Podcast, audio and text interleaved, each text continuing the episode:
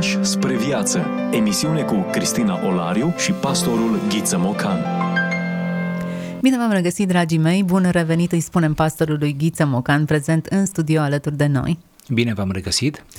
Ne-am uh, oprit în episodul trecut asupra unui patriarh din secolul IX al Constantinopolului, Fotie al Constantinopolului. E o istorie interesantă, o perioadă tulbure în care acest patriarh a jucat un rol esențial deși controversat pe aici, pe acolo, a fost un om care a, a susținut pacea și a luptat pentru ea. El ne-a lăsat moștenire niște scrieri, noi ne-am încumetat să intrăm prin ele și să descoperim câteva învățături importante despre viață. Da, așa este. Personajul acesta, ca alte personaje din Imperiul Bizantin, uh, poate fi tare ușor uh, uh, greșit înțeles. Pentru că vremurile erau complicate pe atunci. Bine, nici acum nu sunt foarte simple, dar atunci, în acel imperiu creștin, se întâmplau tot felul de lucruri, nu toate creștinești. Pentru că nu e așa, imperiul e o poveste cu oameni. Însăși viața, cumva destinul lui Fotie, e o emblemă, parcă, un fel de barometru al timpurilor. Iarăși nu voi intra în detalii pentru că am făcut o mică biografie în emisiunea trecută. Acum mă rezum doar să spun că acest Fotie, încă de mic, arăta ce va fi mai târziu. Cumva era previzibil că va ajunge un om important.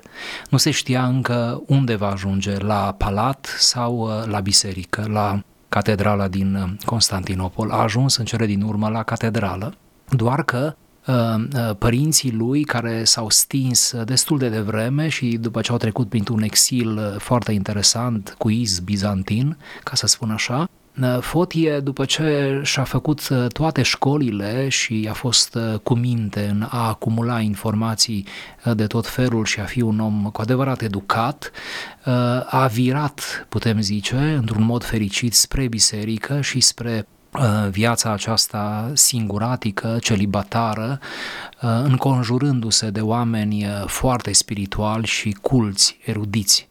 În acest context a ajuns să fie ales ca și patriarh de Constantinopol, după ce a fost destituit din această poziție Ignatiu, cel care a fost înainte de el și care avea anumite excese, ca să zic așa.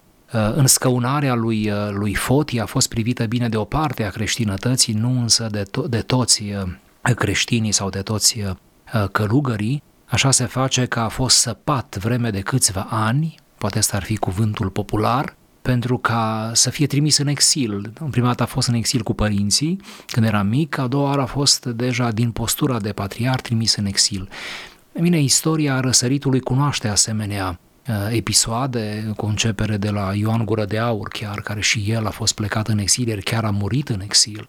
Uh, deci, uh, interesant această tensiune, nu neapărat vreau să vorbim despre ea, dar poate cuiva îi se va părea de bun augur între puterea politică și puterea uh, religioasă sau puterea spirituală și tensiunea o vezi cel mai bine dacă citești un pic din istoria uh, Imperiului, uh, Imperiului Bizantin. Printr-o conjunctură iarăși favorabilă se întoarce din exil, este adus înapoi și înscăunat din nou pentru cel de-al doilea patriarhat. Perioada cea mai productivă din punct de vedere teologic este perioada a doua, timp în care el scrie uh, niște tratate de dogmatică foarte interesante, în special de pneumatologie, uh, și de asemenea, printre scrierile lui găsim și acest tratat uh, numit Sentințe Morale, în care își dorea să facă o educare a tinerei generații în bunele moravuri, o chemare la virtute, chemare pe care ar trebui să o audă, nu-i așa, tot omul. Frânturi de înțelepciune Vorbim despre autori care nu au voie să fie uitați. Discuție cu pastorul Ghiță Mocan. Așadar, iată, un patriar răsăritean, secolul IX, ne lasă moștenire în câteva învățături de viață. Dacă am vorbit despre cumpătare în episodul trecut, acum vorbim despre smerenie. Omul mândru se tulbură precum o furtună și piere precum pulberea. Se umflă ca o bulă, și ca o scânteie se stinge sufletul îngânfat. Cutezanță care devine fanfaronadă, glod care are îndrăsneală, praf care se semețește, cenușă în bătaia vântului, scânteie care lesne se năbușă, lampă cu lumina tremurândă, mlădiță care grabnic pălește, natură muritoare care prin trufie se socotește veșnică. Gândul trufaș este pierzător al virtuții. Greu este de a scăpa de diavolul slavei de șarte, căci orice vei face pentru a o suprima, va deveni pentru tine începutul unei alte trufii. Trebuie să păstrăm un lucru în minte, anume că suntem oameni. De altfel, un om care cugetă la aceasta va deveni cu mult mai înțelept și se va semeți mai puțin. Smerenia este temelia virtuților. Cei care nu s-au întemeiat pe acest fundament se năruie de grabă atunci când Duhul cel întinat suflă asupra le. Cel care a căzut în propriile păcate devine mai puțin doritor să le iscodească pe ale altora. Cel care este lent într-un răutate nici nu se grăbește să emită judecăți asupra aproapelui său. Frica de Dumnezeu, îngrijirea părinților, cinstirea celor vârstnici și respectul față de cei de o vârstă, când se arată înțelepți, pun temeliile de neclintit ale virtuții. E bine să ne oprim din când în când, să descoperim sensuri noi, lecturi adânci și să ne lăsăm inspirați. Fotia al Constantinopolului despre smerenie dacă am zice aproape e o poezie, nu-i așa? În prima fază, balansul pe care reușește să-l uh, creeze și elementele pe care le aduce în discuție atunci când descrie mândria și felul în care ea ne, ne penetrează straturile personalității noastre. E o succesiune de contraste, nu? lampă cu lumină tremurândă. Cine s-ar gândi în felul acesta? Cenușă în bătaia vântului, praf care se semețește, glod care are îndrăzneală. E aproape limbaj literar ei chiar când scriau, ei scriau mai puțin decât scriem noi. Asta și din cauza că a scrie în sine era mai costisitor. Ei bine, erau mult mai atenți asupra cuvintelor și când în sfârșit puneau cuvântul uh, pe pagină, uh, o făceau cu multă responsabilitate și cu, uh, cu acest, acest gând al, al, al perenității, adică ceea ce scriem rămâne și iată trebuie să fie un text care să lucreze mereu de-a lungul generațiilor.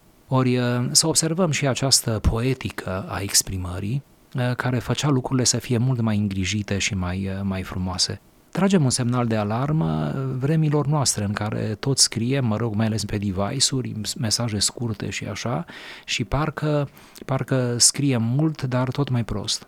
Hmm.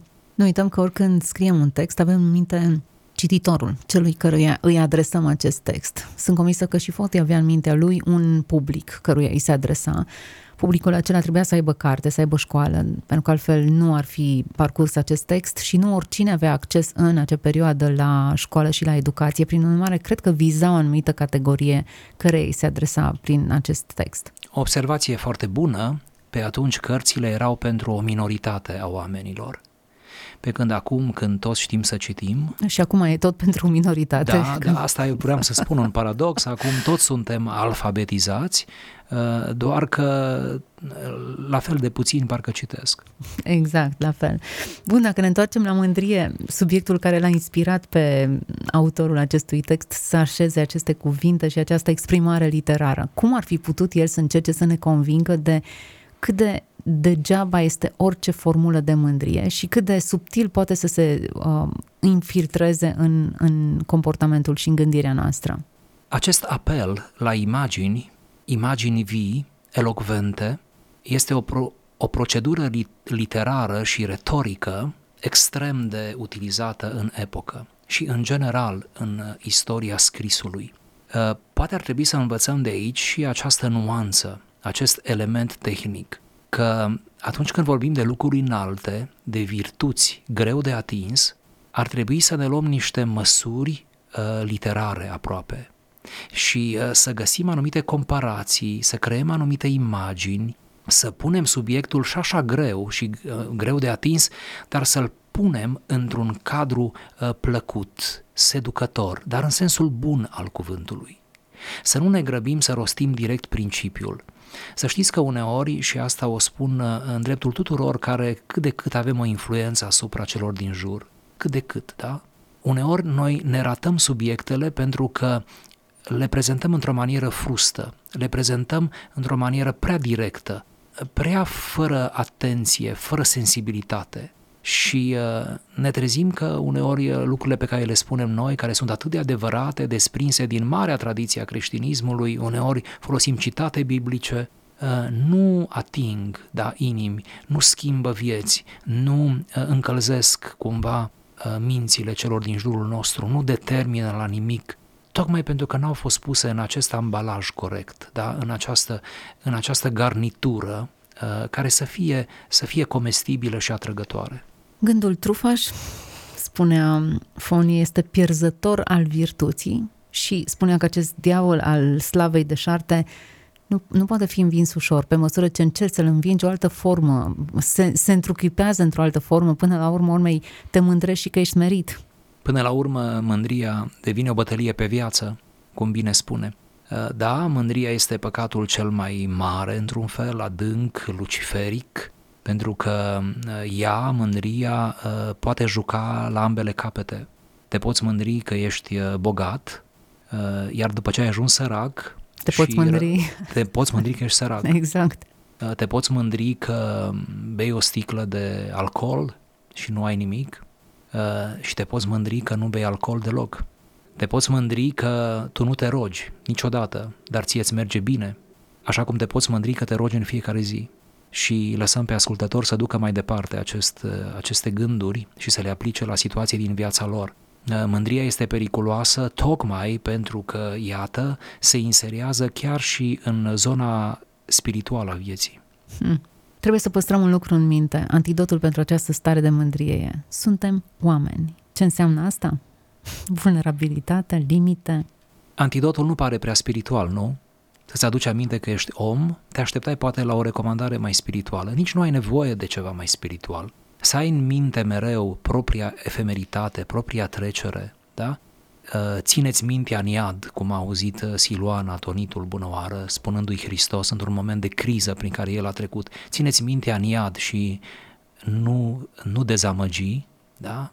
Deci țineți mintea la sfârșit, gândește-te la sfârșitul tău, la sfârșitul oricărui om, dar în același timp nădăjduiește, cultivă speranța, fii bucuros de fiecare zi pe care ți-o dă Dumnezeu, iată marele pariu cu viața. Într-un fel și Fotie al Constantinopolului aici, cum bine ați observat, ne cheamă la aceeași prudență, la aceeași normalitate a gândului, la aceeași atitudine corectă față de tine însuți. Dacă mereu ți-ai aduce aminte că nu ești veșnic, că nu ești omnipotent, că nu le știi pe toate, dacă ți-ai aduce mereu aminte că vor rămâne lucruri uh, de tine, de mine, nefăcute, pentru că nu suntem în stare să le facem și pentru că viața e oricum prea scurtă uh, și resursele sunt mereu parcă prea puține, dacă îți vei aduce aminte de toate acestea, uh, deja ai șanse să te smerești.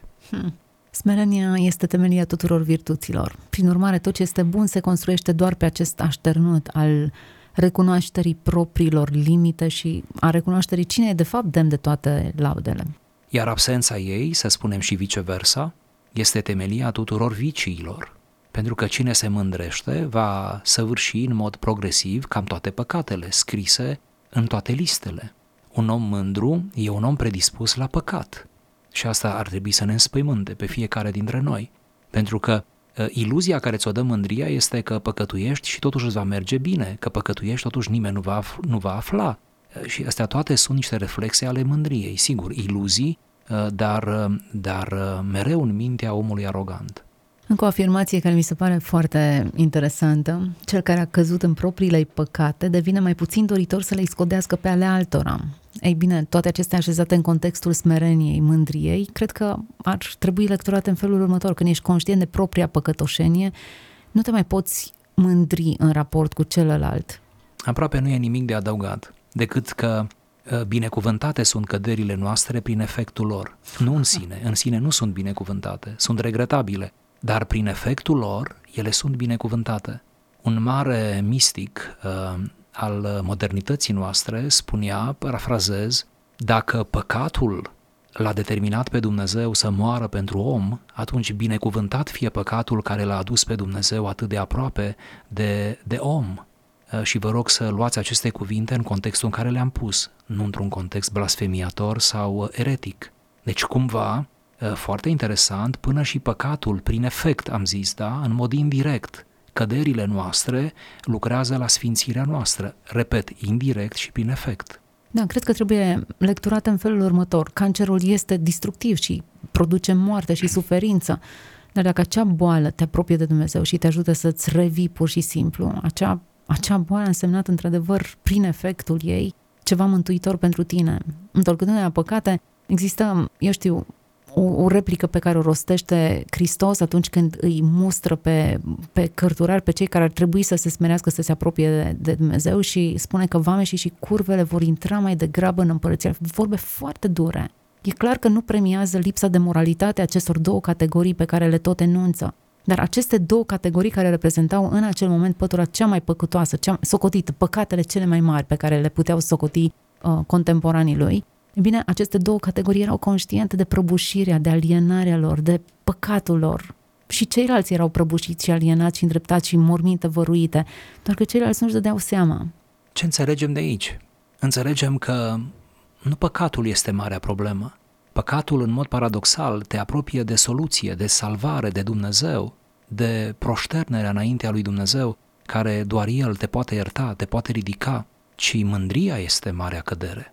Mândria Adică autosuficiența, aroganța aceea prostească, modul tău de a, de a te da rotund, de a te da mare, de a epata în toate situațiile posibile, um, faptul acesta de a-ți construi propria imagine uh, clădită de fapt pe nimic, clădită de fapt pe vânt, da? Câte vreme tu ești gol, tu ești uh, slab, neputincios, da? Totul e o fanfaronadă, cum spune autorul. Um, deci uh, mândria este de temut, Mândria, nu căderea. Căderea, din potrivă, lucrează smerenie, lucrează uh, proșternere, cum ziceam, lucrează un anumit bun simț, chiar în raport cu alții. Eu cred că cine a avut anumite căderi, bun, e rău că le-a avut, dar noi vorbim acum postfactual, lucrul deja s-a întâmplat. Cine a avut anumite căderi s-ar putea pe termen lung să fie mai de folos în părăției lui Dumnezeu, prin faptul că va avea o altă înțelegere și abordare față de cei care trec prin situații similare. Da, evident, nu aplaudăm păcatul aici. Mândria în sine este un păcat. Doar că păcatul te separă de Dumnezeu, dar Dumnezeu a oferit soluția, iar mândria, tocmai această soluție o anulează și face ca păcatul cel mai mare, fundamentul tuturor vicilor, ca să ne întoarcem la esența acestui text, să rămână totuși mândria. Îți retează șansa de a, de a, de a te pocăi, de a te întoarce spre Dumnezeu.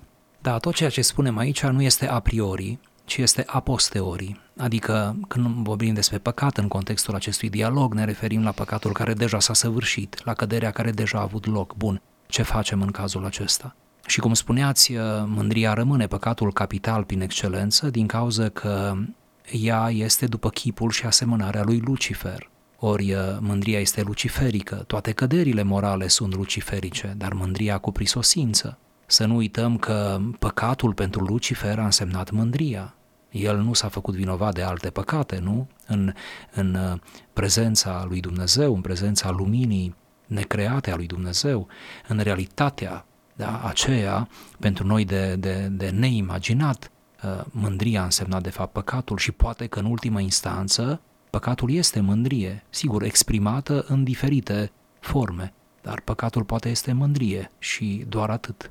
Și evident, ceea ce mi se pare cel mai dificil în povestea aceasta e că mândria îmbracă forme diverse, inclusiv formele virtuții, așa cum enunțați puțin mai devreme, faptul că mă rog, postesc, am o viață evlavioasă, dacă lucrul acesta devine un motiv de mândrie pentru mine, n-am rezolvat nimic, nu sunt cu nimic mai bun decât cel care trăiește în imoralitate. Subscriu. Atenție așadar trebuie să fie poate mai mare a celui spiritual, a celui uh, uh, moral, a celui care a pornit pe calea binelui. Deci nimeni nu e scutit, toți luptăm cu mândria, indiferent de pe ce poziții luptăm, indiferent în care stadie, stadiu ne aflăm. Ehm, vă aduc aminte de asemenea acea antiteză extraordinară din uh, pilda Mântuitorului, când la templu se roagă doi oameni. Unul era uh, fariseu, celălalt era vameș și vameșul uh, se bătea cu pumnul în piept, agonizând și spunând ai milă de mine păcătosul, iar uh, fariseul își construia înaintea lui Dumnezeu prin propria uh, rugăciune o imagine impecabilă. Se lăuda cu toate câte le făcea și noi credem că într-adevăr le făcea. El nu le-a inventat, doar că a ajuns la o autosuficiență care l-a făcut să se coboare acasă, la fel de păcătos, la fel de rece cum a venit la închinare, pe când celălalt s-a întors schimbat, s-a întors socotit, neprihănit, pentru că iată ce valorizează Dumnezeu. Iată cum putem să sfârșim într-o judecată aspră a semenului uh, și într-o mândrie care s-ar putea să ne fie fatală, câtă vreme lângă noi uh, vin păcătoși, cu adevărat păcătoși, ei înșiși își recunosc căderile, care se pocăiesc și noi au înainte. Pe de altă parte, ne gândim, nu, nu doar, uh, eu știu, vame și erau păcătoși. Mă gândesc că acel tânăr bogat care a venit să se întâlnească cu Mântuitorul și avea o moralitate și o spiritualitate de invidiat și totuși în momentul în care e confruntat cu bogăția se vede vulnerabilitate. Pentru mine exemplul acesta e următorul. Nu există perfecțiune umană, doar că nu suntem conștienți de zonele noastre de umbră. Sau poate sunt păcate pe care nu le-am făcut pentru că nu am fost expuși la genul acela de ispită și noi ne mândrim că, uite-te, nu sunt așa de păcătos precum celălalt. Dar în privința aceasta, ceea ce văd un avantaj al categoriei, eu știu, depravate, e că e conștientă că e departe, că e jos și că mai jos de atât nu se poate. În postura aceasta e smerenie. Din postura aceasta poți fi salvat. Din cealaltă postură în care te crezi bun, chiar dacă ești la fel de pierdut, într-o altă formă de imoralitate, de autosuficiență, de indiferență, de, eu știu, de, de lăcomie sau răul poate îmbrăca forme subtile și multe, dar una dintre cele mai dificile și cele mai, um, eu știu, periculoase forme ale răului văd mândria religioasă. Ea este cea care ne orbește și ne împiedică să ne, ne vedem starea noastră reală. Încet, încet ajungem la concluzii foarte subtile și mă bucur că am ajuns aici. Da, Biserica lui Hristos nu se teme în primul rând de păcat. Chiar biserica nu se teme de păcat, de cădere. Nu se teme de oameni care, au, care s-au degradat din punct de vedere moral. Biserica nu se teme. Biserica are leac, are leac pentru fiecare cădere. Sigur, Hristos prin biserică. Biserica însă se teme de aroganță, se teme de erezie, se teme de autosuficiență, se teme de blasfemierea lui Dumnezeu. Biserica se teme de tot acest imperiu al răului, care vine de la oameni sănătoși, de la oameni cultivați, de multe ori, de la oameni care au o anumită bunăstare, care chiar au o influență în societate. Deci dacă vreți, bătălia cea de pe urmă a bisericii este cu această a doua categorie și nu cu prima, nici vorbă. Biserica nu se teme de păcat și de toate consecințele lui. Ea e acolo cu toate leacurile potrivite. E un spital, cum zicea Ioan Gură de Aur. Și zicea, veniți la spital, nu suferiți singuri. Nu vă, nu vă doctoriciți singuri, nu vă creați propriile tratamente. Veniți, avem tratamente pentru voi, veniți aici. Deci, vedeți, biserica nu se teme.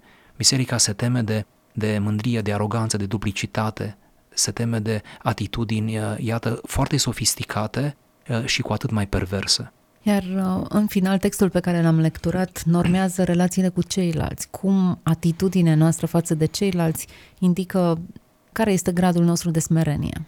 Îngrijirea părinților, cinstirea celor vârstnici și chiar respectul față de cei de o vârstă când se arată înțelepți, toate acestea pun temeliile de neclintit ale virtuții. Oare cum puteam încheia mai bine acest dialog decât cu aceste elemente practice? Să ai grijă de cei apropiați, uh, să fii atent la gesturile mici, uh, să cultivi o permanență, o permanentă atitudine de respect față de ceilalți din jurul tău, oricine ar fi ei, să nu te vezi mai, mereu mai mare decât ei și pe ei mai mici, uh, iată niște, niște gesturi uh, atât de înțelepte și care dovedesc smerenia și ne creează, nu, premiza pentru propria noastră dezvoltare.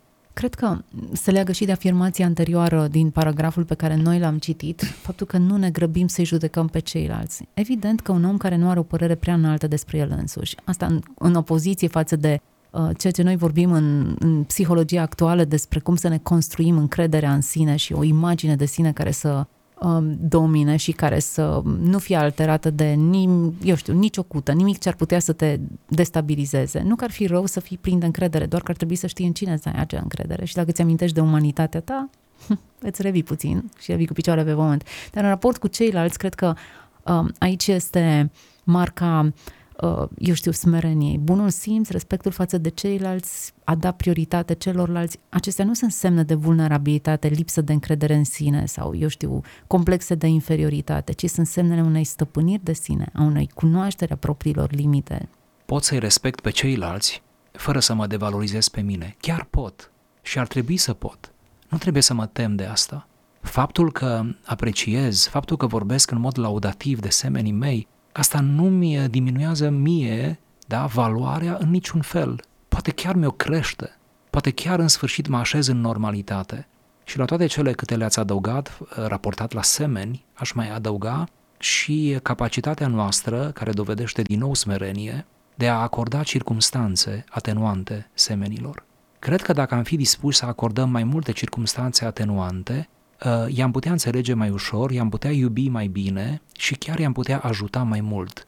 Uneori venind de pe poziții atât de arogante în relație cu ei și ne întrebăm de ce ne resping, de ce ne vorbesc urât, de ce nu ne lasă să-i ajutăm, de ce nu ne lasă să-i salvăm, vezi, Doamne, noi suntem mari salvatori ai umanității, și venim de pe aceste poziții care sunt cu totul uh, incorrecte și uh, lipsite de smerenie, în loc să le acordăm circumstanțe atenuante, în loc să, uh, să vorbim cu ei ca de la om la om, că doar oameni suntem și noi, suntem oameni ca și ei. Doar că pentru moment uităm acest lucru și îl dăm pe Dumnezeu jos de pe tronul lui de judecător și ne cocoțăm noi acolo, pentru că noi știm mai bine, nu-i așa? Ne ne apropiem de finalul acestei emisiuni. Mi-amintesc de o afirmație pe care o făcea unul dintre păstorii mei și anume că cel umil nu mai poate fi umilit. Și mă întrebam când, când ai simțit ultima oară umilit? Ei bine, acela a fost momentul în care n-ai fost suficient de umil. Mai trebuia în puțină umilință. Marca lui Hristos a fost, s-a smerit pe sine însuși, s-a dezbrăcat de, de slava lui și a acceptat de bunăvoie această haina umilinței Cred că nu există o dovadă mai mare de autocontrol și de putere decât aceasta, să fii umil. Iată exemplul suprem, nu-i așa? Hristos e modelul nostru de smerenie. Întruparea Lui, botezul Lui, moartea, învierea, înălțarea chiar, toate sunt gesturi uh, extraordinare, supreme, dacă vreți, de smerenie. Și inclusiv partea de mijlocitor pe care o joacă acum, rolul acesta de a-l înțelege pe celălalt. Exact ce spuneam noi, că o dovadă de smerenie este să încerci să-l înțelegi pe celălalt în umanitatea lui, în vulnerabilitatea lui. Tocmai că joacă acest rol de mare preot care ne înțelege în slăbiciunile noastre, pentru că și el a fost ispitit ca și noi, e tot o dovadă de, de smerenie. Așa este. Spre el să privim așadar cu încredere. Doar cel tare poate să fie smerit, doar cel puternic se poate umili. Cred că acesta este, este adevărul cu privire la această virtute. Mulțumesc de, de prezența în studio, constructivă discuție. Fotie al Constantinopolului a fost autorul textului pe care noi l-am uh, lecturat. Am vorbit despre smerenie, să dea Dumnezeu să ne caracterizeze această virtute pe fiecare dintre noi. Toate cele bune! Ați ascultat emisiunea Pași spre viață cu Cristina Olariu și pastorul Ghiță Mocan.